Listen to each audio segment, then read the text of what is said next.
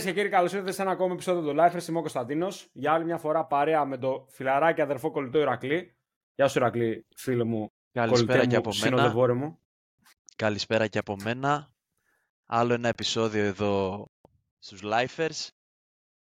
Με ποικίλα θέματα και σήμερα. Βλέπω τον Κώστα ήδη. Πάει να το σκάσει εδώ το χαμόγελο. Είμαι αρκετά χαρούμενος σήμερα. Ναι, σήμερα θα είναι, θα είναι special επεισόδιο. Σήμερα δεν είμαστε μόνοι μας. Σήμερα μας κάνουν ποδαρικό στα guest, τα βιντεοσκοπημένα τα guest, ένας φίλος από τα παλιά, φίλος και των δύο, εδώ και χρόνια. Θα, θα μιλήσουμε για κάποια συγκεκριμένα πράγματα τα οποία κλασικά θα μας τα πει ο Ρακλής μετά. Θέλω για αρχή να καλωσορίσουμε το άτομο αυτό. Το όνομά του είναι Στέφανος. Γεια σου Στέφανε. Γεια σας παιδιά, καλησπέρα και από μένα. Δεν το είχα καταλάβει ότι έχω, θα κάνω το guest στα, και το πρώτο ποδαρικό, οπότε εύχομαι να πάει καλά. Κάνεις το guest το βιντεοσκοπημένο. Στο guest και σε πρόλαβε, ναι, ναι, σε ναι. πρόλαβε άλλη. Ναι, εντάξει. Το βιντεοσκοπημένο είναι όμως, ξέρεις, ανεβαίνεις level. Ναι, ναι, αυτό ναι, ισχύει. Ισχύει, ισχύει αυτό. Και έτσι για να μπούμε λίγο στο κλίμα, να πει ο Ρακλής, γιατί ήθελες να έρθεις εσύ. λοιπόν, σήμερα το θέμα μας είναι έτσι που θα μας πει και ο Στέφανος δηλαδή και θα συζητήσουμε όλοι μαζί τι γίνεται όταν φεύγεις από επαρχία και πας στη μεγάλη ζούγκλα της Αθήνας; Τι περνάς, τι βιώνεις για πρώτη φορά; Ήδη ο Στέφανος κάνει... Σε νιώθω. Το, το χάος, το χάος πρέπει να πεις. Το χάος, ναι, από την ησυχία της επαρχίας και τους ρυθμούς τους light σε μεγαλοπόλεις και δουλειά από το πρωί στο βράδυ και θα μας τα πει ο Στέφανος εδώ τις εμπειρίες του. Έτσι είναι. Οπότε Στέφανε, άμα θέλεις, μπορείς να πεις έτσι δύο πράγματα για σένα και μετά να μπούμε στο θέμα. Ωραία. Λοιπόν, καταρχήν και εγώ είμαι από Καβάλα. Ε, τα τελευταία περίπου τέσσερα χρόνια από το 2020 έχω κατέβει στην Αθήνα για επαγγελματικούς λόγους και έχω κατέβει και με την κοπέλα μου. Ε, οπότε αυτό ήταν και το έναυσμα πρακτικά να, να πω ότι παίρνω την απόφαση και φεύγω από την επαρχία και από την ήρεμη ζωή και πάω στην Αθήνα. Ε, γενικότερα θα πω ότι είναι μία απόφαση η οποία πρέπει να είσαι πολύ καλά προετοιμασμένος, να έχεις καταλάβει τι πας να κάνεις, γιατί έχει πάρα πολλοί απαιτήσεις ψυχικές, σωματικές, οικονομικές, ε, ό,τι μπορείς να φανταστείς σε οικίες το έχει η Αθήνα. εγώ είμαι προγραμματιστής, οπότε καταλαβαίνετε ότι και η καθημερινότητά μου δεν είναι και πιο εύκολη. Έχει να κάνει πάρα πολύ με επίλυση προβλημάτων. Έχει να κάνει πάρα πολύ με διαχείριση διαφορετικών ανθρώπων και διαφορετικών προσωπικότητων, που αυτό είναι πάρα πολύ δύσκολο πράγμα ε, στην Αθήνα. τώρα θέλετε να ξεκινήσω να κάνω εγώ μια εισαγωγή πώς το βίωσα, πώς ήταν όλοι οι, η σταδιοδρομία, δηλαδή οι πρώτοι μήνες, πώς έχω φτάσει τώρα ή θέλετε να το πηγαίνουμε με ρωτήσω, ό,τι σας βολεύει. Ε, θέλω να το πάμε, αν συμφωνείτε και οι υπόλοιποι, να το πάμε τύπου ερωταπαντήσεις μεταξύ μας γενικώς. OK. Okay. Ωραία, ναι. εγώ είμαι μέσα. Ωραία. Ε, επειδή γνωριζόμαστε μεταξύ μας από τότε που ήμασταν φοιτητές, Εμείς ειδικά 24 24 ώρο επί 5 χρόνια ήμασταν μαζί. Ο Ερακλής όποτε ερχόταν κάποια βόλτα στη Διάθη, όποτε βρισκόμασταν όλοι μαζί καβάλα. Ναι, εγώ τον Στέφανο μέσω του Κώστα το γνώρισα έτσι, δηλαδή τα παιδιά γνωρίζονται πιο παλιά. Ε, τι, τι σου έκανε έτσι το κλικ να πεις ότι θα έφευγες. Το έχεις πάρει καταρχάς απόφαση από πριν. Γιατί ας πούμε όταν είμαστε στην Καβάλα ε, νομίζω ότι δεν έπαιζε η Αθήνα στα σενάριο. Θα σου πω. Η,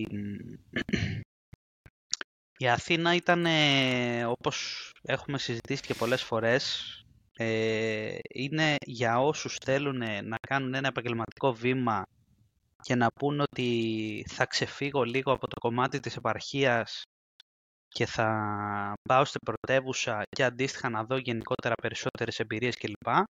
Είναι κατά, κατά τη δική μου άποψη ένα αναπόφευκτο βήμα. Ε, τώρα, Εννοείς για συγκεκριμένα Αθήνα; Συγκεκριμένα αυτό ήθελα να πω, συγκεκριμένα Αθήνα και όχι Θεσσαλονίκη, γιατί η Θεσσαλονίκη για μένα καταρχήν θεωρώ ότι είναι το, το πιο value for money. Δηλαδή τα συνδυάζει όλα και έχεις και το κομμάτι της ζωής και το κομμάτι ε, της επαγγελματικής αποκατάστασης σε Ναι. ένα εισάξιο βαθμό. Λοιπόν, ε, τώρα, στο κομμάτι του αν ήμουν προετοιμασμένος ή όχι, πάντα είχα στο πίσω μέρος του μυαλού μου ότι αν θέλεις να εξελιχθείς, κάποια στιγμή πρέπει να περάσει από κάποια πρωτεύουσα, είτε έχει να κάνει με εξωτερικό, είτε έχει να κάνει με Ελλάδα. Ναι. Οπότε, ε, όπως πολύ καλά γνωρίζεις, μαζί με την κοπέλα μου αποφασίσαμε από κοινού να πούμε ότι κατεβαίνουμε, ε, το δοκιμάζουμε, χωρίς να έχουμε κλείσει πόρτες για επαρχία, είτε για εξωτερικό είτε για οτιδήποτε. Βλέπουμε πώς θα πάει και από εκεί και πέρα ε, αποφασίζουμε τι θα κάνουμε και πώς θα προχωρήσουμε. Ε, τώρα, σε μέσα μου και αν ήθελα να κατέβω ή όχι, ε, από την αρχή Η πίστευα ψυχούλα ότι του το ξέρει. λέει. το να φύγεις, μπράβο, η ψυχούλα μου το ήξερε και ε, ακόμα και σήμερα το ίδιο πράγμα ξέρει. Ε, δεν είναι εύκολο καθόλου, ε, ειδικά όταν δεν έχεις και την οικονομική δυνατότητα να πεις ότι έχω ένα μαξιλαράκι για να σηκωθώ να φύγω και αν δεν μου κάτσει γυρνάω πίσω, είναι ακόμα πιο ζη- ζώρικη απόφαση και πιο δύσκολη. Ε, και ειδικά θεωρώ τώρα, τέσσερα χρόνια μετά, αν για μένα ήταν με, βα- με βάση ας πούμε, το 1 έως το 10, 4 δύσκολο, έχει γίνει 8. Που αυτό Έλα, είναι ναι. πάρα πολύ σημαντικό και πρέπει κάποιος που θέλει να κάνει αυτό το βήμα να το σκεφτεί και δύο και τρεις και πέντε φορές, αν εγώ το σκέφτηκα μία. Ε, Παρ' όλα αυτά, για να κοιτάμε λίγο και την αισιόδοξη πλευρά του πράγματος, θεωρώ ότι ε, η Αθήνα γενικά έχει και σε επαγγελματικό αλλά και σε ε, ψυχαγωγικό περιβάλλον, παιδί μου, να σου προσφέρει πολλά πράγματα. Πολλές Ε, Αυτό επιλογές. πιστεύω θα, καλό είναι να το αναλύσουμε μετά. Ε, απλά το, αυτό που λέω και σε φίλους και γνωστούς και δίνω την πάσα σε εσάς μετά είναι ότι αν πρέ, θέλεις να κατέβεις τώρα ε, και αν θέλεις να εξελιχθείς πρέπει να κατέβεις απλά πρέπει να κατέβεις είτε με ζευγάρι είτε με κάποιο φίλο. Γιατί αυτή Για τη στιγμή συγκατοίκηση. ε. Σωστά. Γιατί τα, τα Μόνος. ενίκια αυτή τη στιγμή είναι απαγορευτικά για κάποιον άνθρωπο ο οποίος δεν έχει εδρεωθεί σε μισθούς Αθήνας, που σίγουρα είναι περισσότερο από την επαρχία, αλλά και αντίστοιχα χρειάζεσαι και μια προϋπηρεσία για να φτάσεις σε ε, μισθούς που πρέπει, μπορείς να καλύψεις κάτι μόνος σου. Οπότε σίγουρα το συγκατοίκηση για μένα είναι ένα must τουλάχιστον για το πρώτο ένα-ενάμιση χρόνο. Η αλήθεια είναι ότι αυτό το έχω ακούσει και από άλλους τώρα γνωστούς που έχουν κατέβει. Ε, όλοι με όσους μίλησα ε, κατέβηκαν με το ενδεχόμενο ότι θα υπάρχει συγκατοίκηση. Δεν έχω ακούσει κανέναν μέχρι στιγμής να πει ότι θα κατέβει στην Αθήνα τώρα, αυτή την περίοδο μιλάμε, ε, και να μου πει ότι κατεβαίνει μόνος του. Ή ότι εκεί που θα πάει θα ζήσει μόνος όπως θα ζούσε ως φοιτητής και πάει λέοντας. Με όσο ναι, δύο άτομα δηλαδή που έχω στο μυαλό μου αυτή τη στιγμή και οι δύο κατεβήκαν με το ενδεχόμενο ότι θα είναι στο πλαίσιο συγκατοίκησης. Και, και όσο πάει δηλαδή βλέπουμε ότι όλα οι τιμές ανεβαίνουν έτσι οπότε δεν θα σταματήσει αυτό το πράγμα. Όλοι θα κοιτάνε πώς να μοιραστούν τα έξοδα που έχουν. Γιατί δεν βγαίνει αλλιώς. Έτσι, έτσι ακριβώς. Παιδιά, να σας πω, θα σας πω και ένα παράδειγμα, ε, το οποίο είναι πρα- πραγματικό παράδειγμα. Συζητούσα με ένα φίλο Κώστα, ε, ο οποίος και αυτός ήταν στην Ξάνθη, φοιτητής, όπως εμείς κλπ. Ο οποίος το τόλμησε το 2021 ή 2022, αν θυμάμαι καλά, νομίζω 21 τέλη προς αρχές 22, να κατέβει στην Αθήνα μόνος του. Okay. με έναν μισθό ο οποίος ήταν για μια junior θέση, γιατί και αυτό παίζει μεγάλο ρόλο, ε, με ό,τι υποχωρήσεις μπορεί ο καθένας να φανταστεί είτε σε επίπεδο σπιτιού είτε σε επίπεδο ψυχαγωγίας, μετακίνησης και όλα αυτά ε, και σε επίπεδο δυσκολίας εννοούμε μετακίνηση γιατί τα μέσα στην Αθήνα ναι με 30 ευρώ μπορούν να σου λύσουν τα χέρια Ωστόσο είναι και Θες περιοχές... να πεις ένα ποσό για να, έχει, Θα- να θα υπάρξει πω, μια θα πω. εικόνα; Θα πω. Για να Ε, ξέρεις. εκεί, θέλω να καταλήξω στο ότι αυτό το ποσό έχει αυξηθεί και θα, θα μιλήσουμε και με νούμερα άμα θέλετε. Ε, πρακτικά, αν θυμάμαι καλά, γιατί το μισθό ακριβώς δεν τον ήξερα, νομίζω ότι έπαιζε ανάμεσα σε 900 με 1100. Αυτός ήταν ο μισθός Καθαρά. τότε. Ναι, καθαρά. Ό,τι, ό,τι νούμερα λέω εγώ είναι καθαρά. Okay. Ε, λοιπόν, οπότε ας τα πάρουμε λίγο τα πράγματα τότε. Η λογική ήταν 300 με 350 ευρώ ενίκιο, αν θυμάμαι καλά. Ε, 30 ευρώ μεταφορές, που ήταν ε, τα μέσα, απεριόριστες μεταφορές. Νομίζω το ίδιο ισχύει και σήμερα για τα μέσα. Ε, όταν θέλεις να βγεις έξω και να πας κάπου, ας πούμε, ε, Σαββατοκύριακο, εννοείται ότι χρειάζεσαι τουλάχιστον 20 ευρώ για μεταφορές μεταξύ. Γιατί η Αθήνα να πας από ένα μέρος σε ένα άλλο, θε- θα, σίγουρα θα θες ένα δεκάρι, δεκαπεντάρι, θα το θες για πλάκα. Ε, μετά βάζουμε πολύ φιδωλά ένα σούπερ μάρκετ περίπου 100 με 150 ευρώ το μήνα. Οπότε ήδη έχουμε πάει στα 500 ευρώ από τα 900-1100 που είπαμε. Ε, θα σου βάλω έξοδα ε, λογαριασμών περίπου 100 ευρώ, αν και θεωρώ ότι είναι λίγα. Να το πάμε στα 600. Οπότε πρακτικά ε, με όλα αυτά σου έχει μείνει από 300 έως 400 ευρώ περίπου για να ζήσεις. Μέσα σε όλα αυτά δεν βάζουμε καθόλου καφέδες που μπορεί να έχεις με στην καθημερινότητά σου.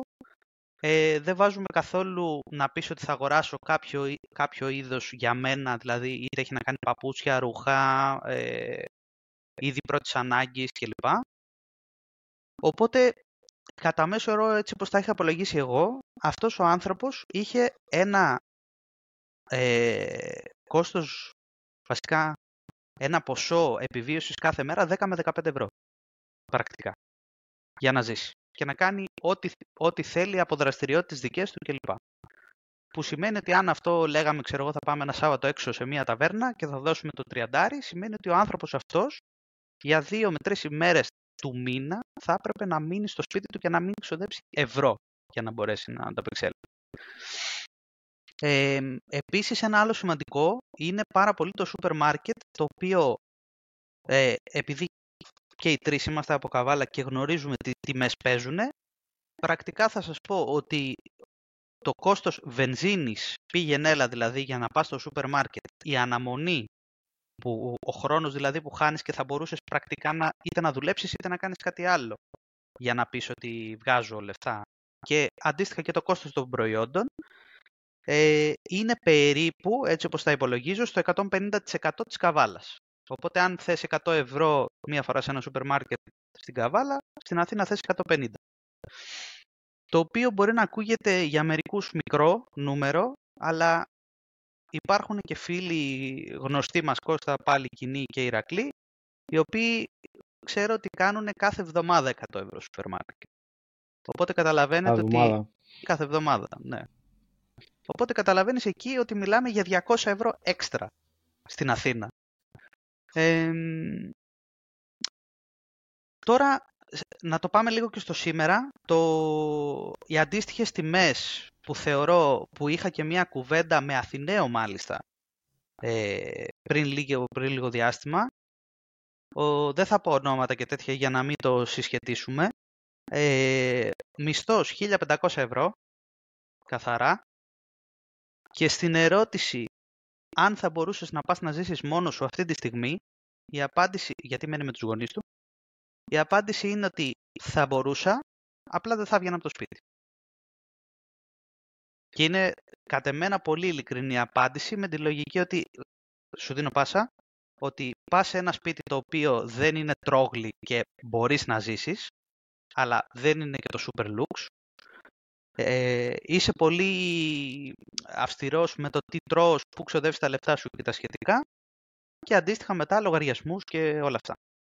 Ερώτηση ήθελα να κάνω. Ήταν, εννοούσε δηλαδή ότι πας αυτός ότι ε, θα μπορούσε να ζήσει μόνος του αλλά η κοινωνική του ζωή θα ήταν ανύπαρκτη σε φάση; Μηδέν.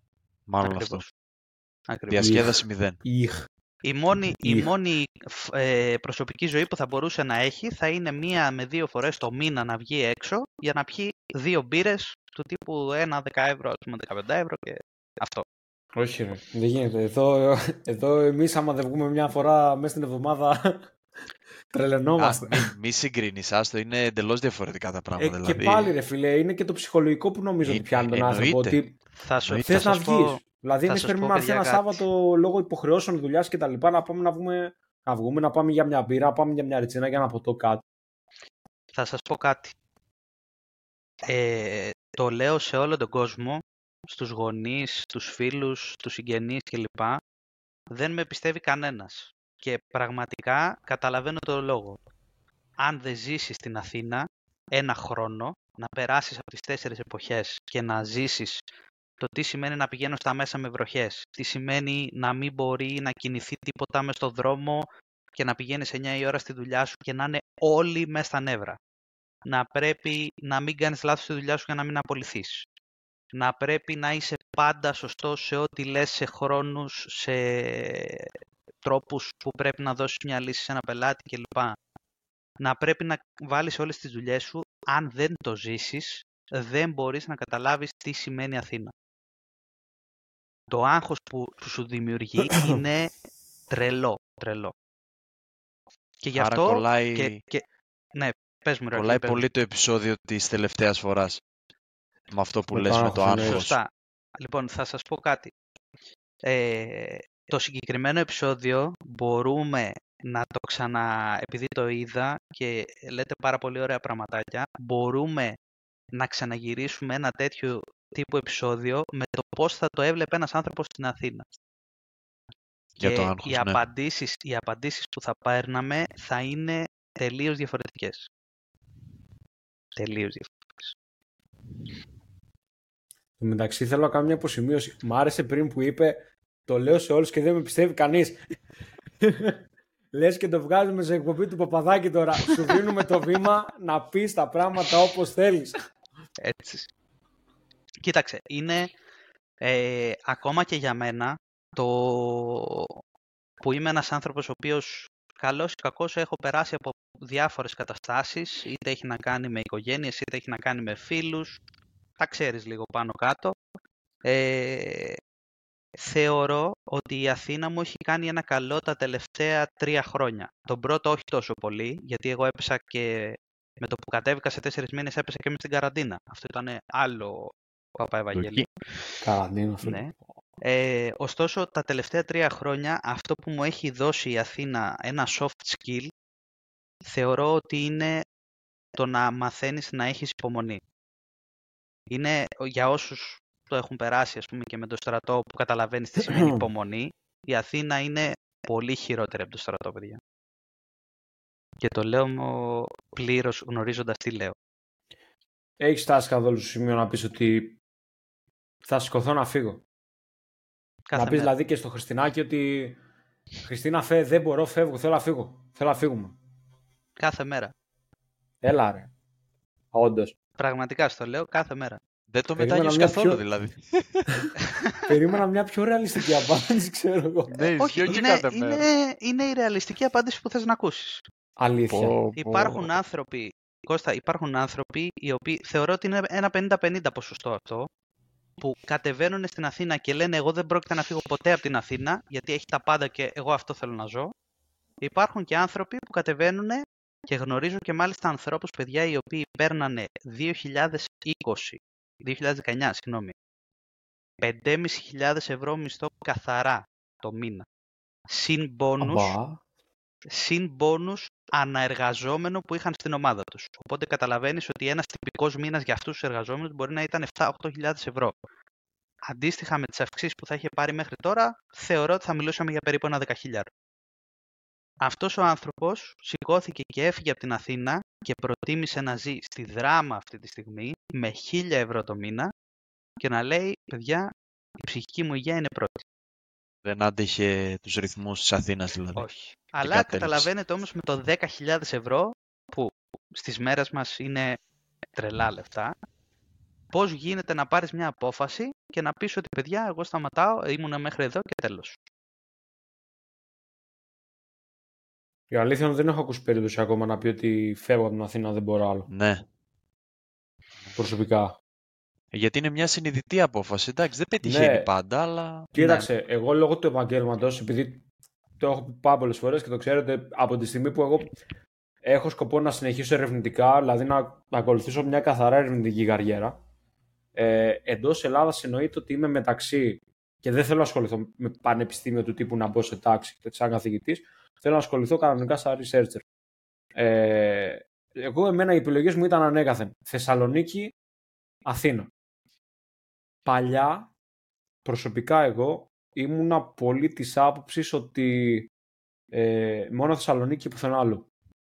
Γιατί στο μυαλό μου την είχα αυτό που είμαστε, που έχουμε όλοι στο μυαλό μας για την Αθήνα όσοι είμαστε από επαρχία και δεν εννοώ εδώ απαραίτητα καβάλα, εννοώ γενικώς από επαρχία ότι η Αθήνα είναι μια ζούγκλα και ότι εμείς της επαρχίας μπορεί, είναι πολύ πιθανό να μην μπορέσουμε να τη συνηθίσουμε.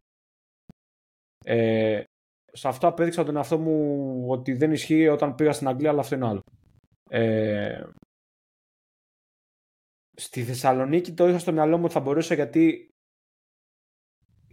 είναι πιο μικρή, αλλά έχει και πάλι τις χάρες της μεγάλης πόλης. Στην Αθήνα δεν μπορούσα γιατί όλα αυτά που βλέπεις στις ειδήσεις. Ναι. Ε, τρομάζουν. Ναι. Αυτό, Πολύ την πληροφορία που σου πλασάρουν, το πώς είναι η ζωή στην Αθήνα, τα γεγονότα που συμβαίνουν, τη ζούγκλα και αυτά, ενώ ξέρω ότι έχω περισσότερες επιλογές. Τώρα επειδή έχει αλλάξει και όλο το mindset, επειδή έχω μεγαλώσει, ε, είμαι ανοιχτός στο να δοκίμαζα να ζήσω στην Αθήνα. Αλλά εξακολουθώ να έχω αυτό το σφίξιμο και αυτό το φόβο το ότι αν πάω στην Αθήνα θα καταλήξω να πάω σε μια ζούγκλα. Άσχετα που έχω ζήσει στο εξωτερικό ένα διάστημα και έχω δει πώς είναι, για την Αθήνα εξακολουθώ να έχω ένα σφίξιμο. Δεν ξέρω γιατί, αυτό δεν μπορώ να το εξηγήσω. Λοιπόν, καταρχήν... Γι' αυτό να... φέραμε τον ειδικό σήμερα να, να κάτι. φύγει αυτό το σφίξιμο. Έτσι. Ε, εντάξει, ειδικός δεν θεωρώ ότι ναι, είμαι. Μέσα και δεν, δεν θεωρώ ότι εκφράζω και πολλούς. Γιατί πολλοί μπορεί να έχουν τελείως διαφορετική λογική από μένα. Επίσης, να πω και κάτι άλλο. Όταν είπα πριν το κάθε μέρα, ε, το λέω μερικές φορές χαριτολογώντας. Έτσι, δεν είναι ότι. Θα μα χαλάει τώρα, δηλαδή. Θέλουμε να φύγουμε. Τώρα μα θα, θα, θα, θα, αιτιολογήσω. Θα αιτιολογήσω. θα σου πω. Ε, η Αθήνα έχει το εξής καλό και γι' αυτό το ξεκίνησα και έτσι για το επαγγελματικό κομμάτι. Αν θέλεις, η Αθήνα τι έχει, το καλό είναι ότι έχει πάρα πολύ κόσμο με αποτέλεσμα, επειδή βλέπεις πολλούς και διαφορετικούς ανθρώπους γύρω σου κάθε μέρα, μπορεί να βγει σε μια παρέα και σε μια παρέα να γνωρίσεις έναν άνθρωπο με τον οποίο θα κάνεις δουλειές για μια ζωή.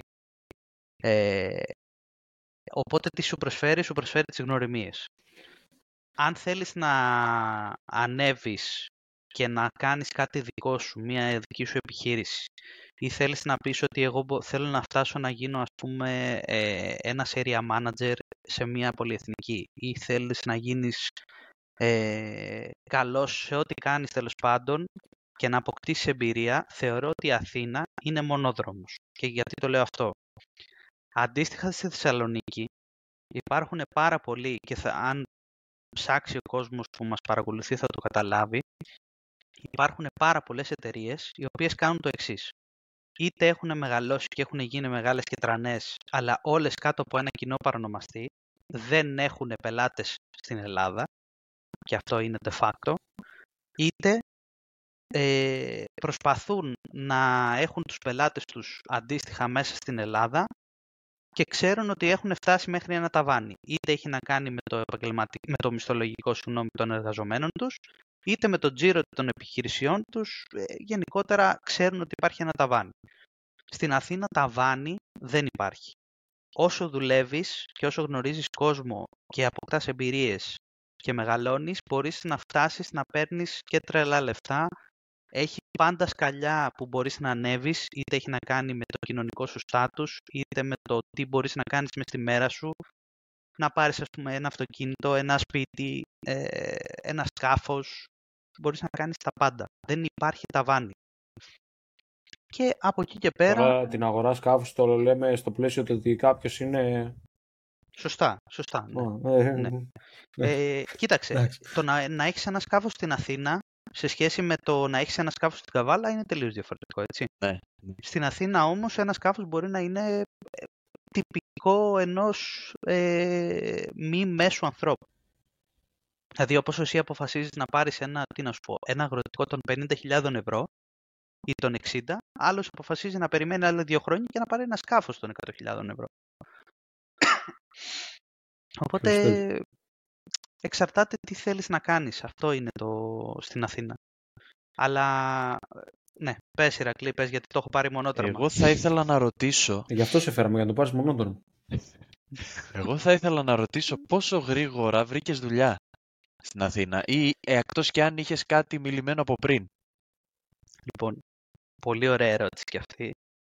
Ε, και θα σου πω τι γίνεται. Εγώ, όπως, είμαι, όπως είπα, είμαι προγραμματιστής, οπότε καταλαβαίνετε ότι δεν είμαι ο μέσος όρος σε αυτή την ερώτηση, καθώς ο προγραμματιστής ψάχνει και το περίπτερο πλέον. Ναι. Δηλαδή πας στη γωνία και ζητάνε προγραμματιστή.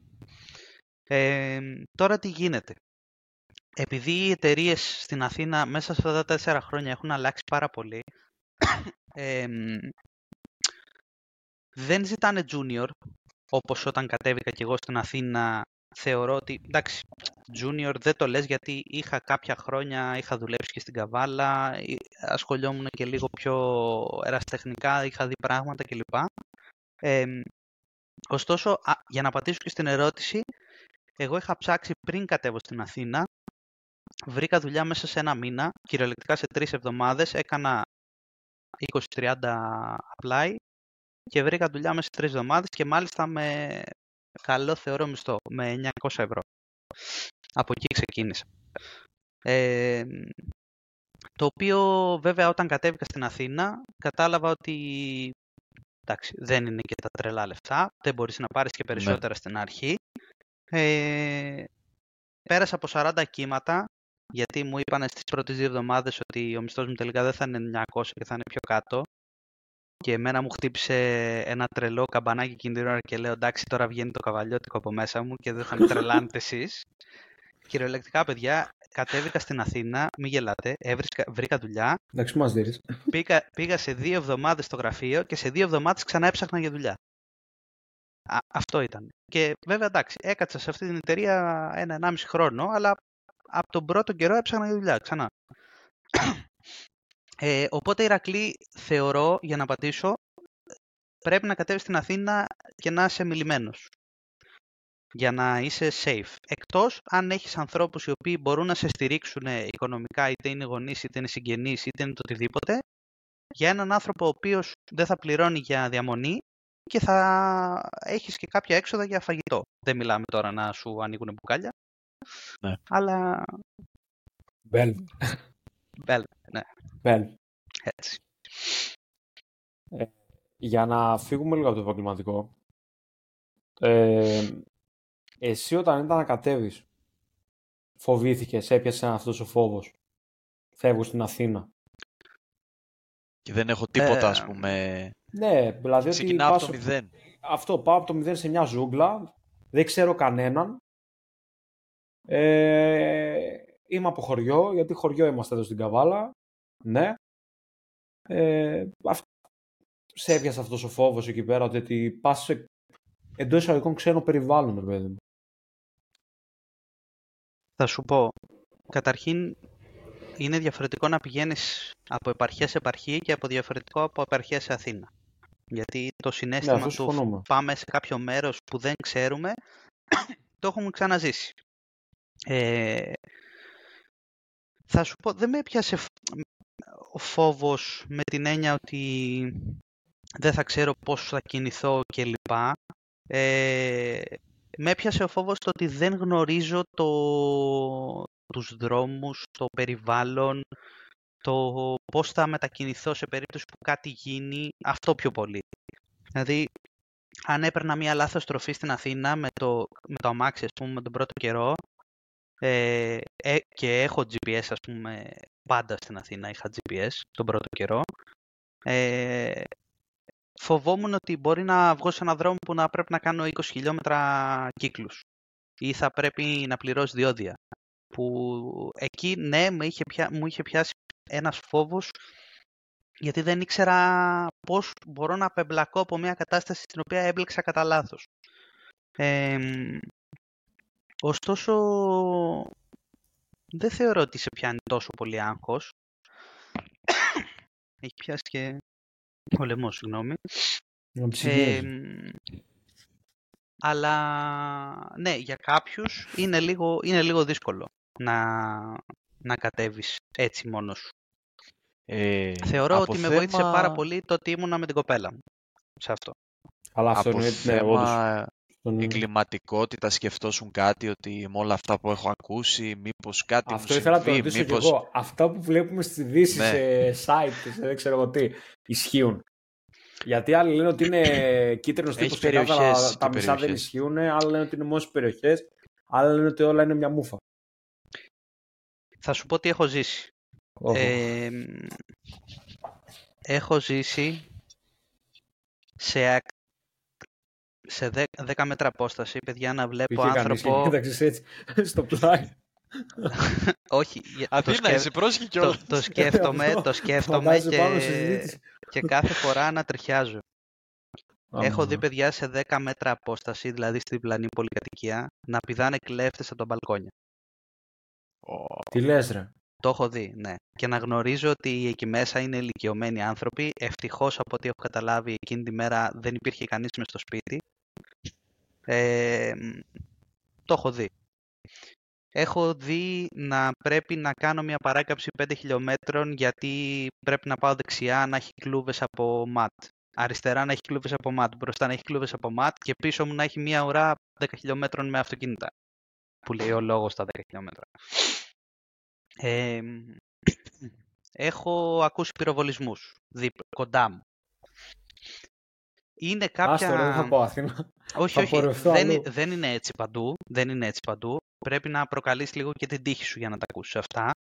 Ε, Γιατί εσύ τα κυνηγούσες, τι είσαι ο Batman. όχι, είσαι; δεν τα κυνηγούσα, αλλά ξέρεις ότι, ας πούμε, θα σου πω ένα παράδειγμα. Αν δεν θέλεις να μπλέξεις, τις μέρες που ξέρεις, ας πούμε, ότι έχει διαδήλωση στο κέντρο, ε, μην πας να κάνεις βόλτα στο Ναι. κέντρο. Συμφωνώ Πήγαινε με αυτό, αλλού. ναι, σε αυτό ναι. Ε, Υπάρχουν όμως άνθρωποι που πηγαίνουν και μπλέκουν έτσι. Ε, μ, τώρα δεν θα πω ότι είναι όλη η Αθήνα έτσι και δεν θα πω ότι είναι παντού αυτά που δείχνουν σκοτώνονται, βρίζονται κάθε μέρα. Ναι, ότι υπάρχουν άνθρωποι οι οποίοι δεν είναι στα καλά τους και έχουν ψυχολογικά και μπορούν να σου βγάλουν όπλα, μαχαίρια και τέτοια, ναι, ισχύει. Εγώ γενικά πάντα είμαι προσεκτικός όπου πάω. Ε, καλώς ή κακώς επειδή κρατάω και έχω και μια μηχανή, κρατάω και ένα κράνος που έχω ψάξει πώς μπορώ να Θα το του κουπανίζω στο χρησιμοποιήσω. κεφάλι, ξέρω. Ναι, ναι. Ε, δεν, είναι, δεν είναι αστείο. Δηλαδή, Όχι, ρε, δεν ένα, σκέφτεσαι. πώς να σου το πω, Το σκέφτεσαι. Ε, ακόμα και το το ότι πας σκέφτομαι στην και πόρτα, γελάω, συγγνώμη. στην εξώπορτά σου και δεν πάω εκείνη την ώρα να ψάξω τα κλειδιά μου και τα έχω βρει από πριν για να ξέρω ότι θα μπω γρήγορα μέσα, στο, μέσα στην πολυκατοικία, εγώ το κάνω. Συγγνώμη, φοβάσαι, να... φοβάσαι δηλαδή και τη στιγμή. Φοβάσαι. Εντός εισαγωγικών. Φοβάσαι δηλαδή και τη στιγμή που θα πεις ότι θα βάλεις το κλειδί. Θα κάνεις την κίνηση να βγάλεις τα κλειδιά από την τσέπη για να ανοίξεις την πόρτα. Να μην καθυστερήσει. Δεν Μάλλον. φοβάσαι, έχεις στο πίσω μέρος του μυαλού σου ότι μπορεί ένας άνθρωπος Να σε περιμένει να... είτε να μην έχει να φάει, είτε να, μην, να βρεθεί σε μια κατάσταση ψυχολογική εκείνη τη μέρα, είτε το οτιδήποτε, που να αντιδράσει με αυτόν τον τρόπο. Δεν λέω ότι πάντα είσαι έτσι. Υπάρχουν μέρες ναι, που είσαι ανέμελος, δεν σε νοιάζει τίποτα, έξω χιλιακάδα και τα σχετικά. Αλλά θεωρώ ότι λίγο πρέπει, το μυαλό σου πρέπει να το έχεις, πάντα. Δεν είμαστε σε μια πόλη η οποία δεν έχει, έχει εγκληματικότητα 0%. Έχει πάρα πολύ εγκληματικότητα. Και επίσης, όσο πάει η κατάσταση, ο κόσμος φοβάται, αγχώνεται με τους πολέμους, με τα τρόφιμα, με τα πετρέλαια, με όλα αυτά. Οπότε πρέπει να έχεις το μυαλό σου. Σου έχει συμβεί έτσι κάτι σε σένα, κάτι να σε φοβήσει ή μόνο ότι είδες ας πούμε; Θα σας πω μια πολύ ωραία ιστορία τώρα. Ακούστε. Άμα. ε, ακούστε. Την ξέρουμε. Ο- Δεν, νομ- δεν ξέρω αν την έχουμε συζητήσει, ε, αλλά εκεί δείχνει πραγματικά τι σημαίνει να πάει ένας υπαρχιώτης στην πρωτεύουσα. Όποτε μιλάμε, Άκου, ρε Κώστα. Στέφανε, για την Αθήνα, σκιάζομαι, ρε γάμο. Όποτε μιλάμε, σκιάζομαι. Με... Λοιπόν, καταρχήν αυτό που θα πω δεν θα είναι καθόλου ρατσιστικό και τέτοια. Είναι ο τρόπος που το βίωσα εγώ, έτσι. Ε, λοιπόν, όπως ξέρετε στην Ομόνια υπάρχουν ε, αλλοδαποί, υπάρχουν, ε, υπάρχει εγκληματικότητα μεγάλη σε σχέση με άλλες περιοχές κλπ. Ε, οπότε, κατεβαίνοντας στην Αθήνα, παρόλο που είχα κλείσει τη δουλειά που σας είπα από την Καβάλα, ε, είχα κανονίσει την πρώτη εβδομάδα να κάνω και κάποιες συνεντεύξεις. Γιατί στην Αθήνα το έχω κλείσει μια δουλειά. Αν δεν υπογράψεις τη σύμβαση, μπορεί να πας εκείνη τη μέρα στη δουλειά και να σου πούνε συγγνώμη, δεν, δεν έχουμε συζητήσει κάτι. Ε, λοιπόν, οπότε κάνω που λέτε μια, κουβέ, μια συνέντευξη κοντά στην Ομόνια. Και πρέπει από την Ομόνια να πάω στο Σύνταγμα, που είναι πολύ κοντινή απόσταση. Ε, δηλαδή είναι περίπου 10-15 λεπτά με τα πόδια σε χαλαρούς ρυθμούς. Τέλος πάντων εγώ, επειδή δεν γνώριζα τους δρόμους και δεν γνώριζα τι πρέπει να προσέξω και τι όχι, βάζω ένα Ήταν GPS. στην αρχή δηλαδή. Ναι, στην ναι, αρχή ήταν όταν- την, την πρώτη εβδομάδα. Πρωινές ώρες τώρα λέμε αυτή τη Προ- ιστορία. 10 η ώρα το βραδινές. πρωί. 10 η ώρα το πρωί Αρχή, έκανα ναι. τη συνέντευξη, πες τελείωσα 11, 11 με 11.30 έπρεπε να πάω στο κέντρο, στο Σύνταγμα. Οκ. Λοιπόν, ε, τέλος πάντων, βάζω το GPS μου, βάζω ότι είμαι με τα πόδια, μου βγάζει μια διαδρομή από στενά και τέτοια όπως κάνει πάντα και λέω, οκ, αυτό μου βγάζει, αυτό θα ακολουθήσω. Και δεν είχε και παραλλαγές της διαδρομής, δεν είχε δεύτερη επιλογή και τα σχετικά. Οπότε, παιδιά, περνάω από ένα δρόμο, ε, ο οποίος ήταν 400 μέτρα περίπου, που ήμουνα ο μόνος άνθρωπος που είχα άσπρο χρώμα. Ο μόνος. Και δεν το λέω καθόλου ρατσιστικά, έχω και φίλους και γενικά δεν έχω κανένα πρόβλημα με αλλοδαπούς και τα σχετικά. Ίσα ίσα και στη δουλειά μου έχουμε αλλοδαπούς και είμαστε μια χαρά και κολλητάρια. Ε, εκεί τε- ένιωσα πραγματικά μέσα στη μύ... η- λες και ήμουν η μύγα μέσα στο γάλα. Περνούσα και, και με κοιτούσαν και άνθρωποι μάλιστα και περισσότεροι γελούσαν, αλλά εγώ είχα αγχωθεί όντως ότι ρε φίλε γιατί μπήκες εδώ; Δηλαδή δεν ξέρεις που πας. Ήταν σαν να έμπαινα σε γκέτο. Εκεί ναι, φοβήθηκα, γιατί δεν ήμουν καθόλου προετοιμασμένος, είχα απλά το κινητό μου στην τσέπη μου, ε, δεν ήξερα προς τα που θα τρέξω, υπήρχαν τουλάχιστον 100 άτομα σε εκείνο το δρόμο, ο- που έβλεπες ότι είναι όλοι, ρε παιδί μου, μια μεγάλη παρέα και ότι αν γίνει κάτι θα, θα σου ορμήξουν όλοι μαζί. Τους έβλεπες να ήταν σε ήρεμη φάση ή τους έβλεπες να κάνουν κάτι. Τώρα μην το πούμε ε, Ο- κάτι παράνομο να σε, το πω έτσι. σε πολύ ήρεμη φάση. Όχι. Ήτανε λες και με ρωτούσαν με το βλέμμα τους γιατί ήρθες εδώ, τι ψάχνεις; Ήταν λες και ο χώρος τους, ήταν, δικ- ο χώρος εκεί ήταν δικός τους και εγώ δεν έπρεπε να μπω εκεί μέσα. Δεν ξέρω αν γινόντουσαν παράνομες δραστηριότητες. Μπορεί ναι, μπορεί και όχι. Παρ' όλα αυτά δεν είδα κάτι εκείνη την ώρα και ούτε έγινε κάτι, με πήρε κάποιος από πίσω, τίποτα, τίποτα τέτοιο. Απλά είχαν αυτή την... το βλέμμα. Γιατί μπήκες εδώ που μπήκες. Δηλαδή, φύγε. Αυτό. Δεν έγινε κάτι όμως αυτό. Όχι, όχι. Οπότε γενικότερα δεν είναι. Δεν, δεν έχεις ζήσει κάτι το οποίο να έχει απειλήσει τη σωματική σου ακυρεότητα. Πώς το είπα έτσι. Ε, όχι, θα σου πω ένα άλλο σκηνικό που πάλι που και αυτό ακούγεται λίγο φαντασμαγορικό και wow και τέτοια. Θεωρώ όμως ότι για όσους είναι, έχουν ζήσει την Αθήνα μπορεί να, το, να πούνε ok εντάξει. Ε, έχω περάσει από μια περιοχή που μένουν γνωστοί. Δεν θα πούμε Γνωστοί τώρα λέγοντας, ονόματα. ε, Μεγάλα γνωστοί γνωστά δική σου, ονόματα. σε- α, Α, όχι. celebrity. Μπράβο. Celebrities. ε. όχι, celeb- ε, όχι celebrity, μεγάλη και τρανή τέλος πάντων στην, σε ελληνικά ονόματα. Τώρα δεν δεν θέλω να παρομοιάσω για να μην... Επιχειρηματίες. Ναι. Ναι, ναι. Πες το και έτσι. Influencer. Τι; Όχι. Όχι Ε, influencer. Επιχειρηματίες. Κρατάμε, κρατάμε το επιχειρηματίες. Θα πω άνθρωποι που έχουν πολύ μεγάλες επιχειρήσεις, αθλητικές κλπ. Και θα το αφήσω εδώ. Επιχειρηματίες, οκ. Λοιπόν, ακούστε τι γίνεται τώρα. Υπάρχει ένα... Είναι γνωστό βασικά το που μένουν τέτοιοι άνθρωποι κλπ. Τουλάχιστον ένα από τα σπίτια τους είναι αυτά. Και αυτό το καταλαβαίνεις γιατί συνήθως υπάρχουν security απ' έξω. Βλέπεις τα, τα Range Rover, τα, τις μηχανές, τους securityάδες, τους βλέπεις ότι κρατάνε όπλα και τα σχετικά. Έτσι. Λοιπόν, και είμαι εγώ τώρα με το πατίνι μου. Έχω πάρει ένα πατίνι και κάνω βόλτες. Μία χαλαρή μέρα ανέμενη. Τώρα. Κρατήθηκα πριν να Μας μην το πέθανε. κοροϊδέψω με το κράνος ρε γαμώτο. Τώρα πώς γίνεται να με το λοιπόν, άκου, Μας άκου. πέθανες τώρα. Ε, και που λες είμαι με Τα το πεντά πατίνι μου, παντελονάκια του λείπουν εκείνη την ώρα κάνουμε το πατίνι. Κάνω τη βολτούλα με το ηλεκτρικό μου το πατίνι, έτσι. Πήγαινε. Ε, ναι, τι. Λοιπόν, και που λες, περνάω από ένα δρόμο, ο οποίος ήταν τώρα, παιδιά, σας λέω Κυριακή, 12.30 ώρα το πρωί, τέλεια μέρα, ήλιος έξω, ζέστη, άνοιξη και τα σχετικά και απλά βγήκα να κάνω μία βόλτα. Λοιπόν, περνάω από εκεί και κάτι μου κίνησε το ενδιαφέρον άσχετο με το συγκεκριμένο μέρος και λέω θα ξαναπεράσω. Να προκαλείς την τύχη σου δηλαδή. Λοιπόν, Είναι αυτό που είπες πριν, προκαλείς με την βλέ... τύχη σου. με... Α, μπράβο. Αυτό ναι, Α. μπορείς να το πεις ότι όντως προκαλεί την τύχη μου. Ε, λοιπόν, και βλέπω έναν άνθρωπο ο οποίος ε, ε, καταλαβαίνεις ότι είναι security και ότι αυτοί οι άνθρωποι η δουλειά τους είναι να σε ψυχολογούν εκείνη την ώρα και να καταλαβαίνουν τι προσπαθείς να κάνεις. Αν απλά περνάς στον δρόμο, αν προσπαθείς να κοιτάξεις, αν ψάχνεις κάτι, δηλαδή φαίνεται στο βλέμμα τους ότι εκείνη την ώρα σε ψάχνουν. Τέλος πάντων, ε, εγώ περνάω ανέμελα στην αρχή, δεν, κοι- δεν τον κοίταξα καθόλου και με το που περνούσα είδα απλά την σκιά αυτού του ανθρώπου και κατάλαβα από τον όγκο του ότι ήταν όντως security. Και περνάω που λέτε τη δεύτερη φορά και... Α, το ίδιο σημείο, δεύτερη φορά. Ναι, ναι, και μάλιστα στα επόμενα Είσαι τρία μουτζό, λεπτά. το- Δεν ήταν ότι Και το είχα γραπόλι από το ρημό, από το καθυστερήσει. πατίνι εκείνη την ώρα.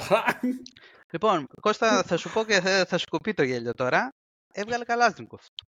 Σε σένα. Πω, πω. Το έβγαλε. Απλά από το αυτοκίνητο το έβγαλε. Δεν ξέρω αν ήταν.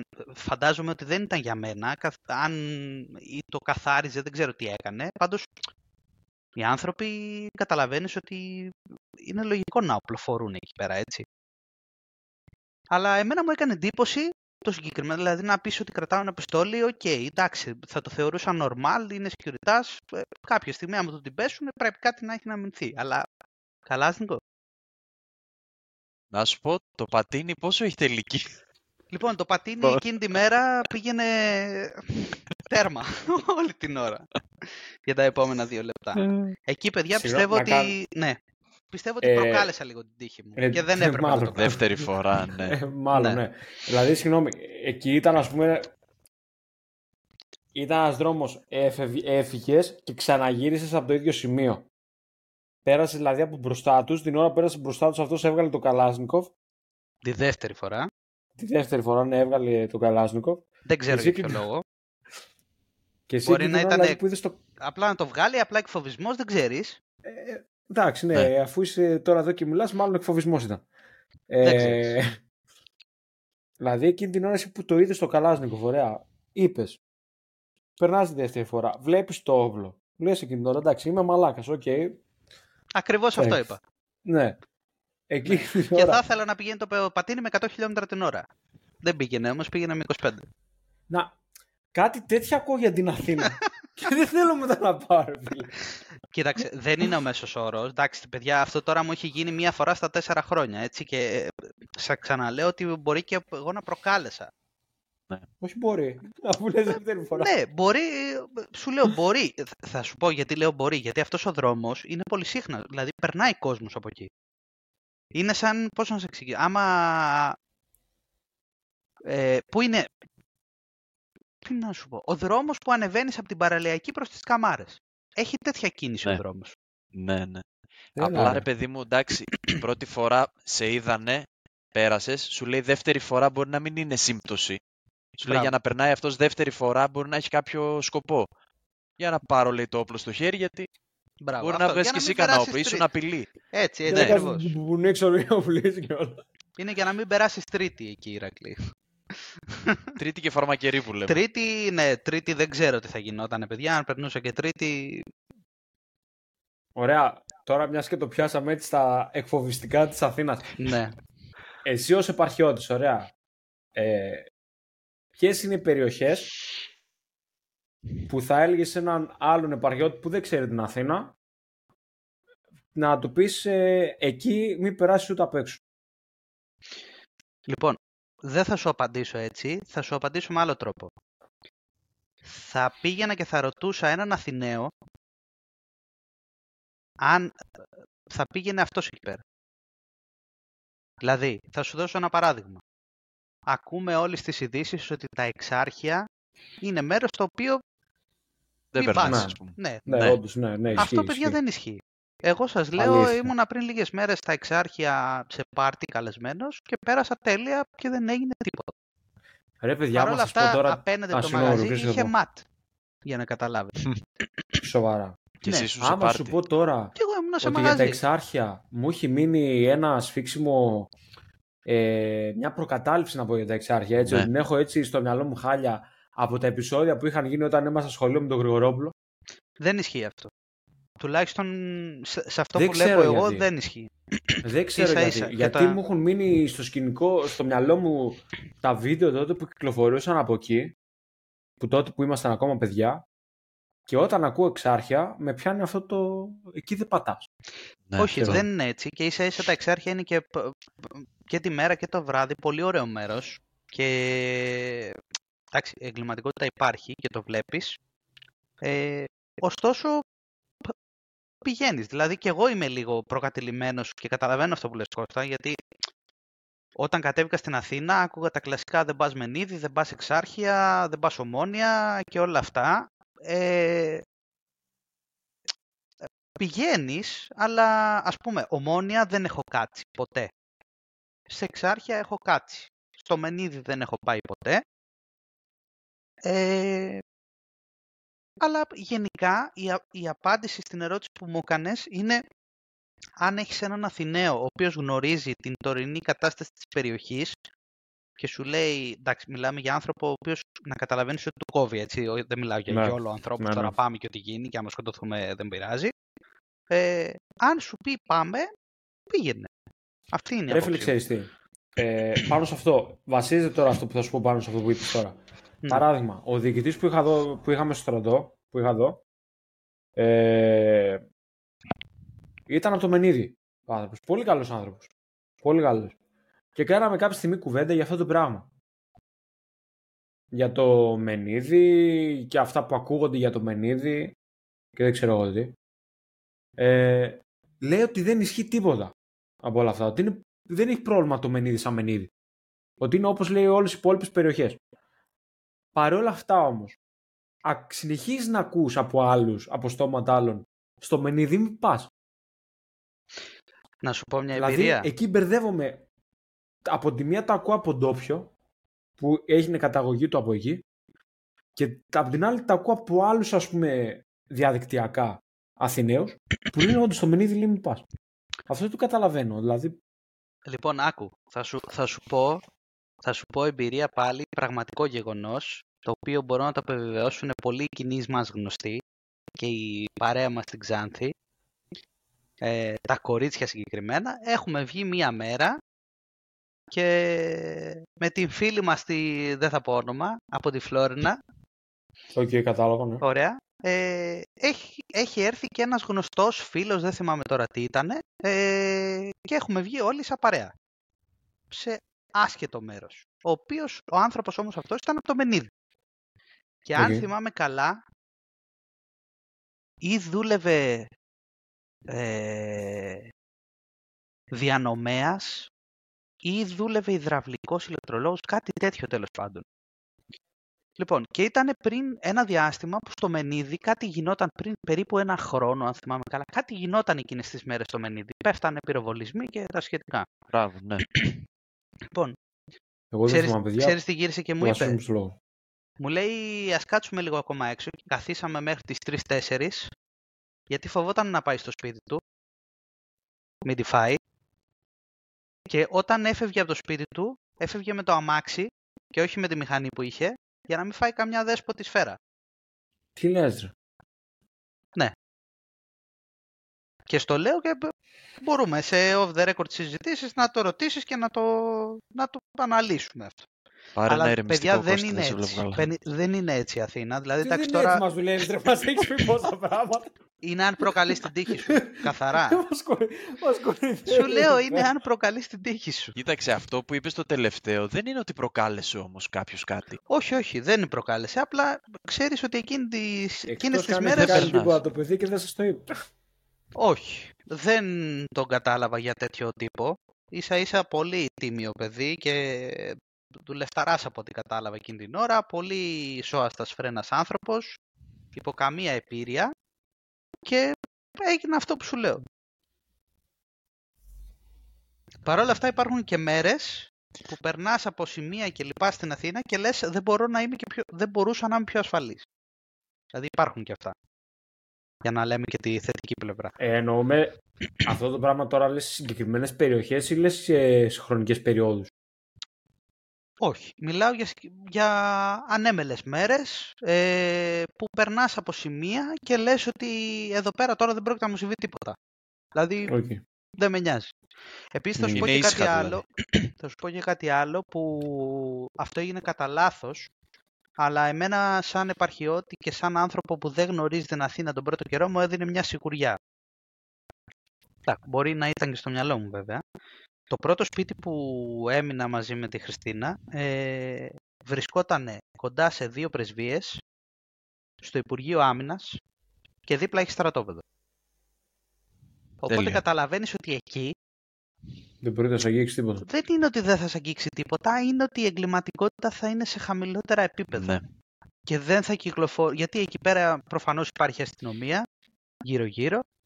Οπότε δεν κυκλοφορούν εύκολα άνθρωποι οι οποίοι θέλουν να κάνουν κακό. Επίσης θα Μάλιστα. πω, και, θα πω και κάτι άλλο. Έχω ακούσει ανθρώπους επαρχιώτες οι οποίοι να μου λένε ότι έχω κατέβει στην Αθήνα και δεν με ενδιαφέρει τίποτα και είναι όλα μια χαρά με λιγάλα. Έχω ακούσει και ανθρώπους που το έκανα και εγώ που μετακομίζοντας σε ένα νέο σπίτι και δεν γνωρίζοντας τι μπορεί να γίνει μέσα στο βράδυ να, κοι- να έχουν δίπλα τους ένα γαλλικό κλειδί τεράστιο και να λένε το πρώτο πράγμα που θα κάνω άμα ακούσω θόρυβο θα πάρω το κλειδί και θα στο πετάξω στο κεφάλι. Ε, μη γελάς. Στο, στο λέω από ειλικρινά. Έχω ακούσει άνθρωπο να μου λέει παιδιά συγγνώμη φεύγω γιατί κλέψαν την αδερφή μου πριν δύο λεπτά και πρέπει να πάω να την ηρεμήσω. Είναι όλα πραγματικά γεγονότα αυτά. Αλλά δεν είναι ο κανόνας. Μάλιστα. λοιπόν, για να το ελαφρύνουμε Θα με, λίγο, θα, με πάρουνε, θα με πάρουνε με τις πέτρες πιστεύω. γιατί σκιάχτηκα πα- πάλι. Πες μας για την ψυχαγωγία λίγο ρε Στέφανε, γιατί... Ωραία, να το από γυρίσουμε. μαγαζιά, από διασκέδαση, Μας- ναι, ναι. γιατί μας γάμισες στο να... στο να μας λες Καλάσνικοφ και γαλλικά κλειδιά στο κεφάλι και δεν ξέρω εγώ τι. Ε, ναι, Πες μας για τη διασκέδαση. Καταρχάς, εγώ στο μυαλό μου τη διασκέδαση την έχω στην Αθήνα ότι είναι κορυφή στην Ελλάδα. είναι. Είναι. Και από την άποψη ότι έχεις ε, ποικιλία στο τι να κάνεις, από συναυλίες, παραστάσεις, μπαρ, ε, στο που να πας κτλ. μέχρι και για όλα τα γούστα που λένε. Μπράβο. Ακρι... Είναι ακριβώς αυτό που είπες. Για όλα τα γούστα. Έχει να κάνεις τα πάντα. Ε, θα πω από τα πιο απλά πράγματα. Πέρα από το ψυχαγωγικό, ό,τι θέλεις από αντικείμενα, ε, ψηφιακά πράγματα κλπ. Τα έχεις όλα δίπλα σου. Δηλαδή, ένας, αν, ένας επαρχιώτης ο οποίος σκέφτεται να κάνει, θέλει να αγοράσει ένα αντικείμενο και λέει θα το παραγγείλω από γνωστή αλυσίδα ή από γνωστό πορτοκαλί ε, καπελάκι και θα έρθει σε δύο-τρεις μέρες, σκέψου ότι στην Αθήνα μπορεί να πει παίρνω το αμάξι μου και πάω να το πάρω από το μαγαζί. Οπότε τα έχεις όλα στα πόδια σου. Για το θέμα ψυχαγωγίας έχει για όλα τα γούστα και για όλες τις τσέπες. Μπορείς να βγεις έξω σε μαγαζί δύο άτομα και να πληρώσεις 20-25 ευρώ και να φας και να πεις έφαγα ωραίο φαγητό, καλό, ποιοτικό και πολύ. Μπορείς να βγεις και με δύο άτομα και να πληρώσεις και 600 ευρώ που λέει ο λόγος. Θα Που λέει ο λόγος, ναι. Ε, και να πεις ότι ρε φίλε εντάξει έχω δοκιμάσει Wagyu Αμερικής, έχω δοκιμάσει Έχω πάει σε ουρανοξύστες, ε, έχω ζήσει μια εμπειρία που δεν πρόκειται να την ξαναζήσω ποτέ. Έχει πολλά. Θέατρο έχει πολλού τύπου, διαφορετικού τύπου παραστάσεις. Πολύ προσβάσιμα τα θέατρα.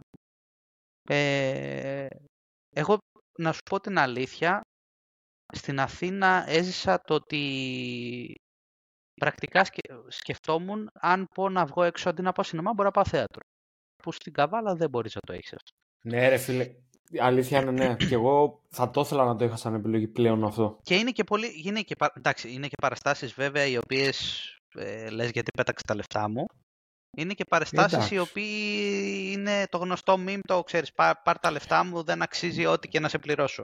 Εντάξει, αυτό και στις ταινίες γίνεται, ρε παιδί μου. Δηλαδή, μπορεί να δεις ένα τρέλερ ναι. και να πας να δεις την ταινία ότι εγώ θα είναι και γαμό, ξέρω εγώ, και όταν πας να δεις την ταινία να λες τι ήρθα και είδα. Σωστά. Ναι. Ε, κοίταξε, και από, τι να σου πω, κουζίνες, τα πάντα. Τα πάντα. Ό,τι θέλεις. Έχει και καλά μαγαζιά από διαφορετικές κουζίνες, έχει και κακά. Ε, μέρη θες να δεις, ε, αισθητική μαγαζιών θες να δεις. Ε, έχει, έχει τα πάντα, τα πάντα, πραγματικά. Δεν έχει δηλαδή, να ζηλέψει καμία έχει... πρωτεύουσα του εξωτερικού. Και από ό,τι κατάλαβα και με όλο το εύρος των τιμών που σηκώνεις επικά. Σωστά. Και φτηνά και ακριβά. Ναι. Δεν σημαίνει όμως ότι πρέπει να ξοδέψεις πολλά λεφτά και να περάσεις καλά. Έτσι, αυτό να το ναι, ξεκαθαρίσουμε. Ναι, εννοείται αυτό. Εννοείται αυτό. Εμέ, μ' άρεσε όλο αυτό που είπες, μ' άρεσε ότι υπάρχει ποικιλία.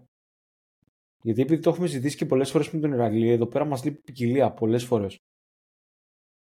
Εντάξει, ναι. τώρα τι να ναι, Λείπει ποικιλία, ρε παιδί μου. Αυτό επειδή το έχουμε ζήσει σε έναν βαθμό όλοι μας όταν έχουμε ζήσει αλλού, γιατί ήταν εντελώς κάτι διαφορετική κατάσταση. Ε, μου έχει λείψει προσωπικά αυτή η ποικιλία να έχεις επιλογές. Να έχεις επιλογές επιλογές του τι θα κάνεις.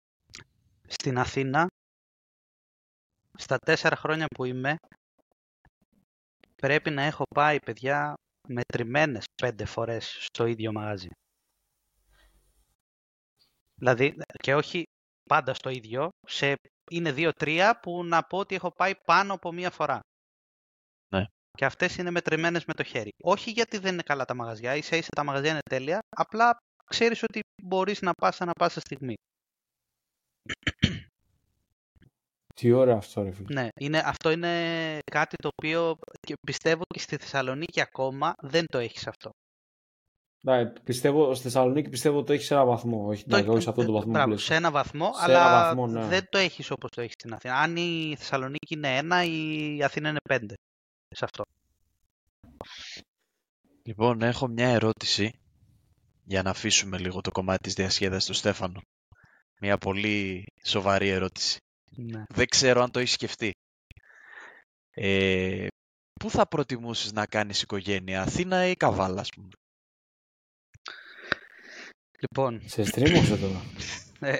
Και γαμώ τις ερωτήσεις ήταν αυτά. Με στρίμωξε, με στρίμωξε. Κοίταξε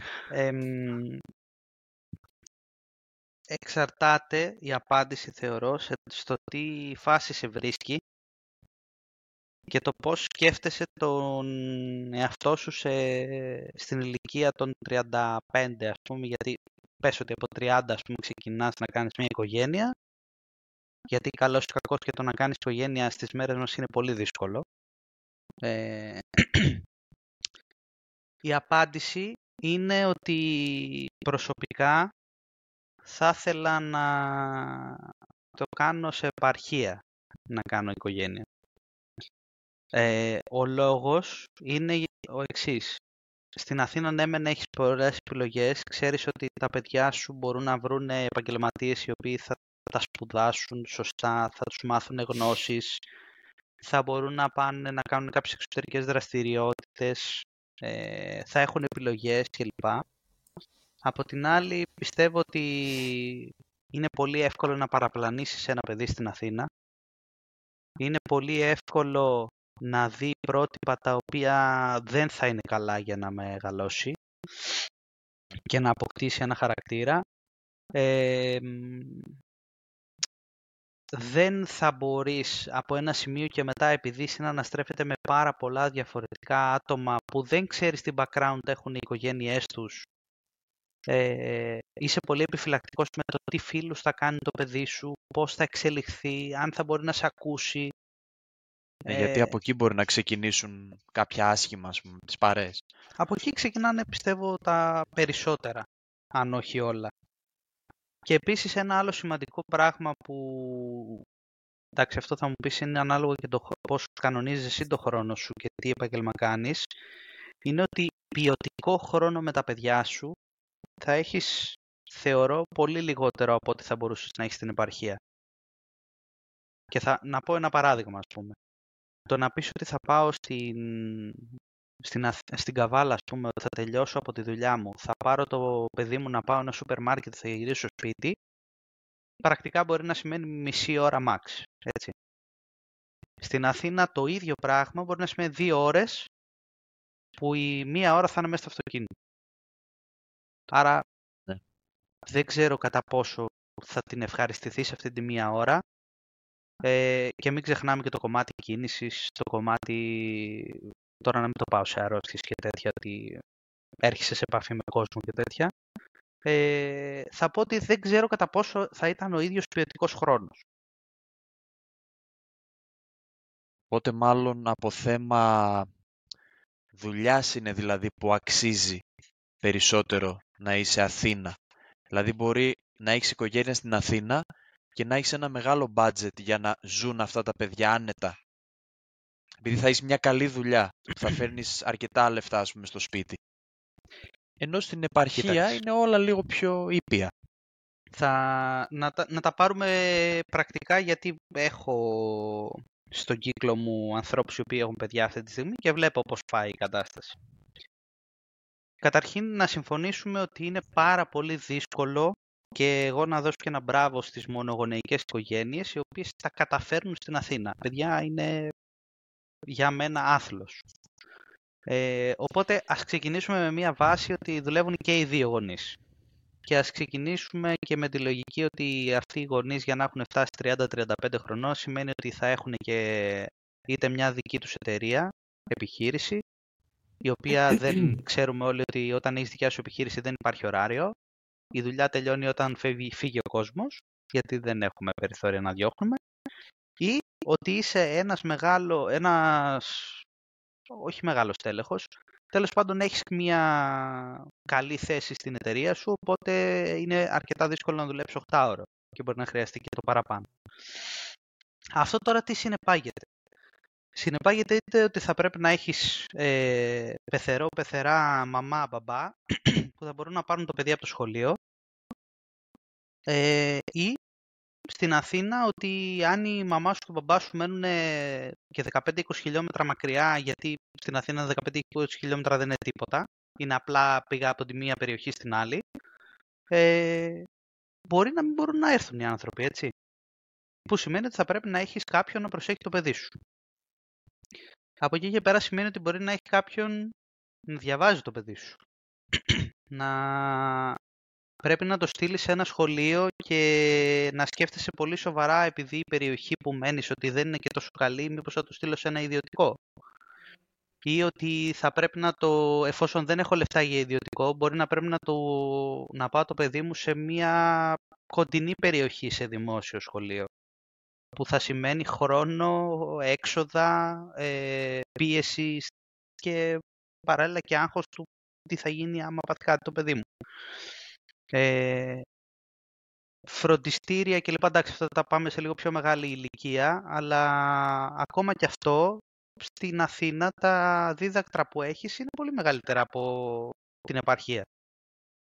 Ε, Οπότε όλα αυτά μαζεύονται, μαζεύονται, μαζεύονται και φτάνεις σε ένα σημείο να πεις ότι ή θα πρέπει να βγάζω πάρα πολλά λεφτά για να έχω ανθρώπους που θα μπορούν να με βοηθήσουν να κάνουν τα πάντα, είτε θα πεις ότι εγώ παιδιά δεν το αντέχω αυτό το πράγμα, δεν μπορώ να το στηρίξω οικονομικά ε, και παίρνεις μια απόφαση και λες ότι δεν βγαίνει.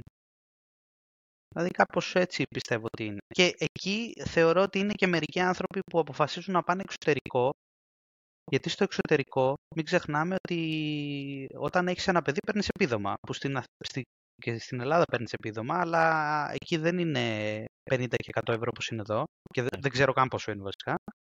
Είναι ένα ποσό το οποίο όντως βοηθάει για κάποια πράγματα. Ή ας πούμε ξέρεις ότι αν το παιδί σου πάθει κάτι και πρέπει να, και εσύ ακόμα, και πρέπει να πας σε ένα νοσοκομείο ότι θα έχεις περίθαλψη. Γιατί το πληρώνεις και και και, αλλά θα γίνει κάτι. Δηλαδή πρόσφατα άκουσα και ένα τρελό πράγμα με έναν κοντινό άνθρωπο τέλος πάντων του περιβάλλοντος μου, ο οποίος ε, ήταν 19 ώρες στο νοσοκομείο χωρίς να τον κοιτάει κανένας και πήγε στα επίγοντα. Ναι. Τα επίγοντα κιόλας. Ναι, και έπρεπε να γίνουν τηλεφωνήματα και, και τα σχετικά και όλα αυτά για να ξεκινήσει το σύστημα να δουλεύει και ο άνθρωπος αυτός σε μισή ώρα μπήκε σε δωμάτιο, του κάνανε όλες τις εξετάσεις και είδαν τι έχει και τα σχετικά. Δηλαδή αυτό το πράγμα για μένα είναι όχι απαράδεκτο.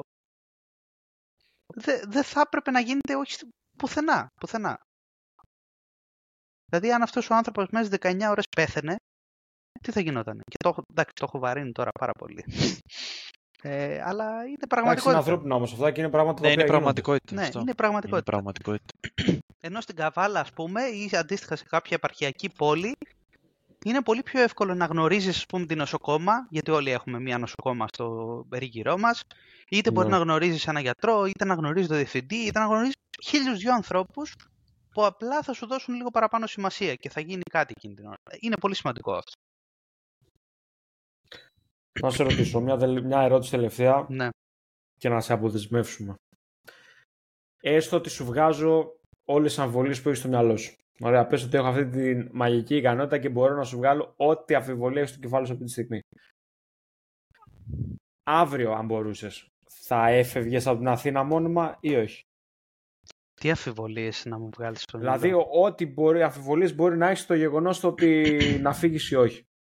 Ο Στέφανος, δηλαδή, σαν Στέφανος τώρα αυτή τη στιγμή, άμα το ρωτούσαν, ε, σου δίνω την επιλογή αύριο κιόλας αν θες να φύγεις από την Αθήνα να πας κάπου αλλού. Θα έφυγε ή όχι; Κοίταξε, αν μπορούσα να πετύχω αυτά που θέλω σε επαγγελματικό και ψυχαγωγικό επίπεδο κάπου αλλού, θεωρώ ότι θα έφευγα, ναι.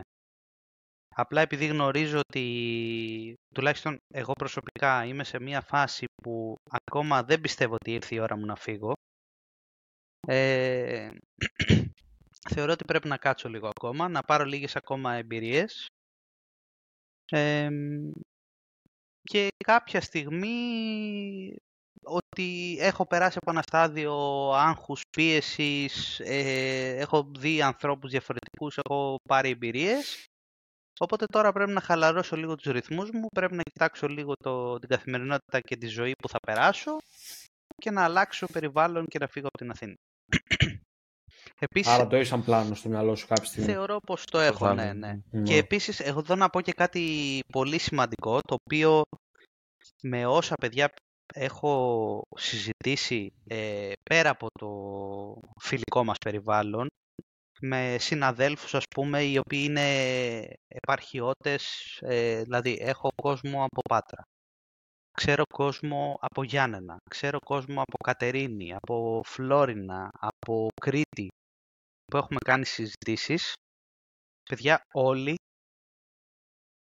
θεωρούν ότι κάποια στιγμή θα φύγουν από την Αθήνα. Δηλαδή κατεβήκανε, πήγανε, κάνανε ό,τι κάνανε και θα γυρίσουν. Ενώ οι Αθηναίοι, χωρίς να τους κακολογώ, επειδή δεν έχουν ζήσει το τι σημαίνει επαρχία, τι σημαίνει χαλαρό ρυθμό κλπ, δεν μπορούν να το καταλάβουν και θεωρούν ότι είναι λογικό.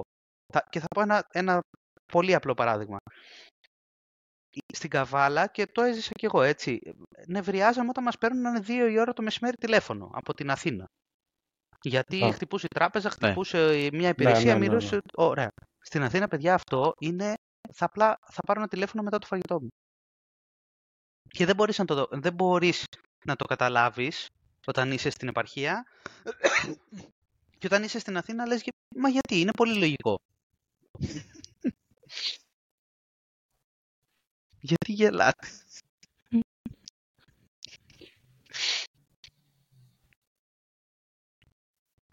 Τώρα κάτι έχασα είναι η αλήθεια. Αλλά, εντάξει. Όχι. εντάξει. Δεν ξέρω αν Δηλαδή- το, το βαρύναμε πολύ. Δεν είναι, όχι, όχι, το κατα... δεν είναι κατάλαβα κακό. τι εννοείς. Δηλαδή, αυτό τα, τηλέφ... δηλαδή, τα τηλέφωνα ας πούμε, που μας παίρνουν είναι επειδή οι ρυθμοί στην Αθήνα είναι διαφορετικοί από ότι είναι οι ρυθμοί εδώ και απλά εμάς μας φαίνεται παράξενο ενώ για αυτούς δεν είναι. Ναι. Δηλαδή στην Οκ. Αθήνα Εμείς να σε καλά πάρει κάνουμε τηλέφωνο. και τους βρίζουμε όμως ή όχι; που μας παίρνουν 4,5 ώρα τηλέφωνο και ό,τι και να τους πεις Κοίταξε, όχι ρε θα φίλε, με ναι, σε ακούσετε αυτό δεν και... μπορώ να το. και εγώ δεν μπορώ να το δικαιολογήσω. Ο Ηράκλειος λέει σωστά σε αυτό το πράγμα. Γιατί υποτίθεται ότι είναι και η ώρα κοινής υγείας εκείνη την ώρα και δεν πρέπει να τον ενοχλείς τον άλλο. Στην Αθήνα είναι ώρα δουλειάς. Εάν έχεις ένα αφεντικό πάνω... Θα σου πω, ε, μπες, μπες λίγο στη θέση τους, γιατί εγώ το καταλαβαίνω. Θα σου πω, εγώ προσωπικά, όταν ξέρω, έχω ας πούμε δύο ή τρεις πελάτες στην εταιρεία που ξέρω ότι είναι από επαρχία. Νησιά και επαρχία αντίστοιχα. Εκείνους τους ανθρώπους έχω τις καλύτερες σχέσεις που έχω με πελάτες και πίστεψέ με δεν τους παίρνω ποτέ τηλέφωνο μεσημέρι. Για μένα το 2,5-5,5 είναι απαράβατος κανόνας να πάρεις τηλέφωνο. Μόνο αν μου Ναι, ρε έχει πει φίλε, ο ίδιος εννοείται. πάρε με τηλέφωνο εκείνη την ώρα. Εννοείται. Στην Αθήνα όμως θα σου πω και το άλλο. Αν, ο άνθρωπο, αν ο, είσαι σε ένα call center ή πρέπει να λύσεις κάτι εκείνη τη μέρα γιατί σε πιέζει ο manager σου, ο ιδιοκτήτης εταιρείας κλπ. κλπ, κλπ. Και είναι 3,5 ώρα και πρέπει μέχρι τις 5 να το έχεις λύσει, δεν σε νοιάζει αν κοιμάται ο άλλος. Τον παίρνεις τηλέφωνο το, και τον παίρνεις και μάλιστα και μία και δύο και τρεις φορές μέχρι να το σηκώσει, να τον πρίξεις, να του πεις αυτό που θες. Αυτή είναι η γραμμή που ακολουθούν, ναι. Δεν... Ναι, ναι, αυτή είναι η γραμμή που Αυτή είναι η παίρνεις. εντολή, ναι. Ναι. Γιατί παιδιά στην Αθήνα ουδής αναντικατάστατος και αν πεις όχι, εκτός ότι σε κοιτάνε σαν χάνη και λένε τι μας λες τώρα, αυτό είναι παράλογο, ε, μπορεί να σε απολύσουν την άλλη μέρα. Γιατί με 800 και 1000 ευρώ Μάλιστα. μπορώ να βρω πάρα πολύ κόσμο που να μου ζητάει δουλειά. Αυτό είναι η απάντηση. Οπότε θα έρθει κάποιος άλλος. Σκοπό. Ναι. Ε, Πολύ διαφορετική νοοτροπία. Τώρα τι να λέμε εδώ. Καμία σχέση. Δεν, δεν είναι καν να μπει στη σύγκριση δηλαδή. Εντάξει. Εγώ, παιδιά, να, εδώ να κάνω και μια πρόταση ανοιχτά. Θα ήθελα να κάνουμε ένα δεύτερο επεισόδιο κάποια στιγμή να συζητήσουμε πάλι αυτό το κομμάτι. Όταν αλλά φύγεις από την Αθήνα. όχι. Ο- να έρθετε εσείς μια εβδομάδα κάτω, Ναι. να, να πούμε σε λίγο πιο χαλαρούς ρυθμούς όμως, ότι ρε παιδί μου τρεις-τέσσερις μέρες θα έχουμε να περάσετε και το, καθ- την καθημερινή, να περάσουμε και το κομμάτι του Σαββατοκύριακου. Να το δείτε από τα δικά σας μάτια, που δεν είστε καθημερινοί πολίτες της Αθήνας, και να το ξανασυζητήσουμε. Εγώ θα το ήθελα να γίνει αυτό κάποια στιγμή, αλήθεια. Όποτε θέλετε είναι ανοιχτό το σπίτι. Σας, Για το σας, content, περιμέ- έτσι, να- σας περιμένω. Για το part B. Έτσι. Όχι, ναι, θα ήταν καλή, θα ήταν καλή ιδέα. Και πι- πιστέψτε με, θα, κα- θα, τουλάχιστον με το κο- θέμα κυκλοφοριακό, μετακίνηση και όλα αυτά που είπαμε, ότι μπορεί ξέρω εγώ να πούμε παιδιά σήμερα ξεκινάμε και πάμε σύνταγμα. Και εν τέλει να μην μπορέσουμε Ναι. να πάμε σύνταγμα γιατί θα έχει κλούβες στο δρόμο. Αν το ζήσουμε αυτό, πιστεύω θα αλλάξει πάρα πολύ αυτό, αυτή, ο ευνηδιασμός και αυτό που έβλεπα και στους δυο σας σήμερα που σας έλεγα για όλα αυτά και με κοιτούσατε περίεργα και είναι λογικό, πιστεύω θα είναι πολύ πιο ξεκάθαρο, έτσι, ναι, ναι, αυτό. Μάλιστα. Στέφανο, ευχαριστούμε πάρα πολύ. Εγώ ευχαριστώ. Ευχαριστούμε πολύ για την Δεν ωραία σκέφτηκα κουβέντα. για άλλη μια φορά που μιλήσαμε για την Αθήνα. Αυτό οφείλω να το πω. Όποτε μιλάμε με τον Στέφανο για Αθήνα και είναι και ο Ηρακλής μπροστά, όσε φορές έχουμε μιλήσει, δεν υπάρχει περίπτωση μια φορά να μην σφιχτώ. δεν γίνεται. Κάτι θα πει που θα με Με κάνει. τις να- ιστορίες. Ναι, ρε παιδί μου. Εσύ δεν έχεις γίνεται. ζήσει Λονδίνο και φοβάσαι την Αθήνα; Δεν ξέρω. Εκεί καταρχάς που, ε, που ήμουν Όχι στην Λονδίνο, Αγγλία, sorry, ήτανε- Αγγλία. Αγγλία όχι Bournemouth Λονδίνο. ήμουνα, αλλά θεωρώ ότι ήταν σαν επαρχία της Αγγλίας. Που για μένα δεν μου φαινόταν επαρχία, μου φαινόταν μεγάλη πόλη, ξέρω εγώ, πόσο μάλλον και ξένη. Όπως και εκεί Αλλά- όμως ήταν λογικό να σου πούνε ότι εκείνη την ώρα μόνος σου δεν κυκλοφορείς κάπου, έτσι. Ναι, αυτό μου το είπαν. Το για ίδιο αργά το ισχύει και βράδυ. εδώ. Το ίδιο Για ισχύει. αργά το βράδυ. Μου είπαν δεν κυκλοφορείς ε, βράδυ μου, μας είχαν πει συγκεκριμένα δεν κυκλοφορείτε και δεν κυκλοφορείτε πόσο μάλλον μόνοι. σας. Όσο αν να πρέπει δηλαδή να κυκλοφορήσετε μόνο με παρέα. Είναι αυτό. Το ίδιο πράγμα ισχύει και εδώ. Και 3 και 4 ώρα το πρωί να βγεις, άμα είσαι με παρέα μεγάλη και ξέρεις πού πηγαίνεις, πάνε όπου θες. Μην είσαι μόνος. Στέφανε, σε ευχαριστούμε πάρα πολύ ε, Ευχαριστούμε πολύ Στέφανε. για τις οδηγίες. Ήταν έτσι ένας οδηγός αυτό τι να προσέχει ένας την επαρχία που θα πάει στην Αθήνα. Για μπας και Από κάποιον βοηθηθεί που τα- κάποιος. Από, από κάποιον κάποιον που που τα τα- βίωσε από πρώτο χέρι. Και όπως βλέπετε θέλει να φύγει πλέον, το είπε ξεκάθαρα μόνος του. Ωραία. Παιδιά, ευχαριστώ εγώ για τη φιλοξενία. Ε, ελπίζω να μην έγινα πολύ βαρύς και να μην αποθαρρύνω κανέναν να έρθει, γιατί παρόλα Όχι, ρε, όλη γιατί αυτή το την λες κουβέντα αυτό. που κάνουμε, πιστεύω η Αθήνα και το, είναι η ατάκα που έχουμε συζητήσει και πολλές φορές στις ρετσίνες και σε αυτά, ότι είναι αναγκαίο κακό, αν θες να δε- κάνεις κάποια πράγματα στη ζωή σου. ναι, ισχύει. Αλλά αυτό ο ισχύει. τολμών νικά πρέπει να προσπαθούμε, πρέπει να μην φοβόμαστε. Ε, πρέπει να σκεφτόμαστε ότι οι επαρχιώτες μπορεί να βρίσκουν μερικές φορές λύσεις οι οποίες ξεφεύγουν λίγο από το θέμα πρωτεύουσας και μπορεί να είμαστε και λίγο πιο προνοητικοί σε κάποια πράγματα. Ε, και ότι όσο ζούγκλα και να είναι τα πράγματα, αντέχετε. Και μπορείς να Και το... μια τελευταία συμβουλή από τον Στέφανο ότι άμα βλέπετε Range Rover μαύρο με καλάζνικο, περνάτε μία φορά. Α, Σωστό. Μία φορά μην Όχι περνάτε δεύτερη. δεύτερη. Σωστό, σωστό, Ναι. σωστό. Δεν χρειάζεται. Με πατίνι όταν είσαι και Έτσι. οδηγός. Πατίνι. Ναι, ναι, ναι. Και ό, παιδιά, όχι με πόδια, έτσι. Δεύτερη φορά με πόδια, μην το κάνετε ποτέ. να έχουμε ένα Εκτός μέσο κι αν είσαι ο εκτός Usain Bolt. Μπράβο, μπράβο. Ακριβώς αν είσαι ο Bolt. Λοιπόν, αυτό ήταν το επεισόδιο μας για σήμερα. Έτσι είχαμε τον Στέφανο, πρώτο μας guest βιντεοσκοπημένο. Ελπίζουμε να μας ξαναέρθει έρθουν άμα κι του άλλοι. άρεσε. Εμένα Θα μου έρθουν άρεσε κι άλλοι, πολύ, όποτε έχουμε- θέλετε μου έχουμε κάνετε. πλάνο, έχουμε πλάνο να εμφανιστούν κι άλλοι για άλλα θεματάκια. Αν σας άρεσε αυτό το βίντεο, κάντε ένα like, κάντε ένα subscribe, κάντε ένα share αν πιστεύετε ότι θα υπάρξει κάποιος τον οποίο θα το βοηθήσει. Και καμπανάκι. Ένα follow και ένα rate στο Instagram. Καμπανάκι καλά λέει. Και καμπανάκι. Και καμπανάκι. Κώστα, Και καμπανάκι. Καμπανάκι. Να τις ειδοποιήσεις. Γιατί βλέπουμε και και YouTube. καμπανάκι. και καμπανάκι, όντως. και όπως λέω κάθε φορά, ε, αν υπάρχει κάποιο θέμα το οποίο θα θέλατε να μας ακούσετε να το συζητάμε, μπορείτε πάρα πολύ εύκολα να μας το στείλετε με ένα μήνυμα στο Instagram και πολύ ευχαρίστως να το συζητήσουμε. Αυτά από μένα. Παιδιά, σας ευχαριστώ που ήσασταν και τους δύο εδώ. Ηρακλή, σε βλέπω κάθε μέρα, εντάξει. Στέφανε, αγόρι μου. Θα τα πούμε και από κοντά, ελπίζω σύντομα. και εγώ το ελπίζω. Καλό βράδυ, παιδιά. Καλό, Καλό βράδυ, βράδυ. Επίσης, επίσης. στο Καλό κοινό βράδυ. που μας Καλό βλέπει. βράδυ σε Γεια όλους. σας.